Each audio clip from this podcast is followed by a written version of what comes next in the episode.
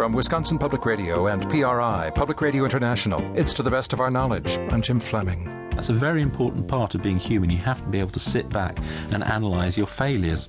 And it just seems that in the teenage years, you're learning that skill, but teenagers, well, unfortunately, in a way, perhaps they get too good at it. Biologist David Bainbridge on the perils and pleasures of the teenage years in just a moment. This hour, Teen Angst Why one literary critic isn't so sure that Twilight novels are good for teenage girls. He just loves her and he's going to give her everything she wants materially and emotionally just because he loves her. Also, comic Eugene Mirman on the life and times of a teenage nerd and the secrets we wouldn't tell anyone, shared on the blog PostSecret. Whenever I finish a good book, I eat the last page. Anyone who's got one knows it. Teenagers are different than adults. Their enthusiasm, mood swings, and navel gazing are legendary. It turns out there's a good reason for that.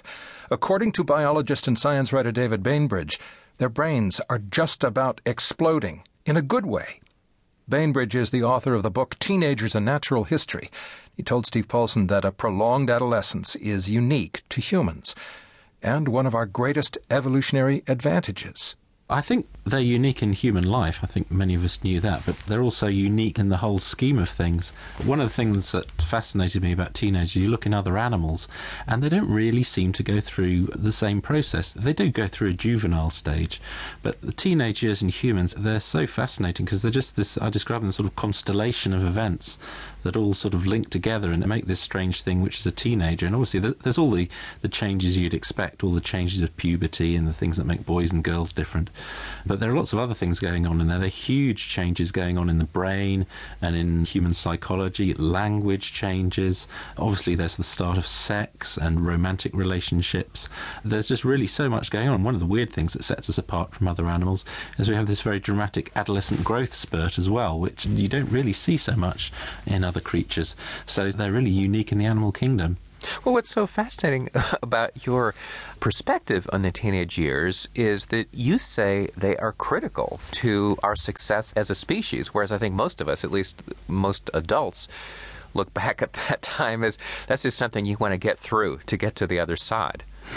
well, it's interesting you say that because since I've been talking to people since the book came out, half the adults I talked to say, "Oh, being a teenager was terrible," and the other half, like me, it was one of the best times of their life. They had a great time. There's really two lines of thinking that make us think that they are absolutely crucial.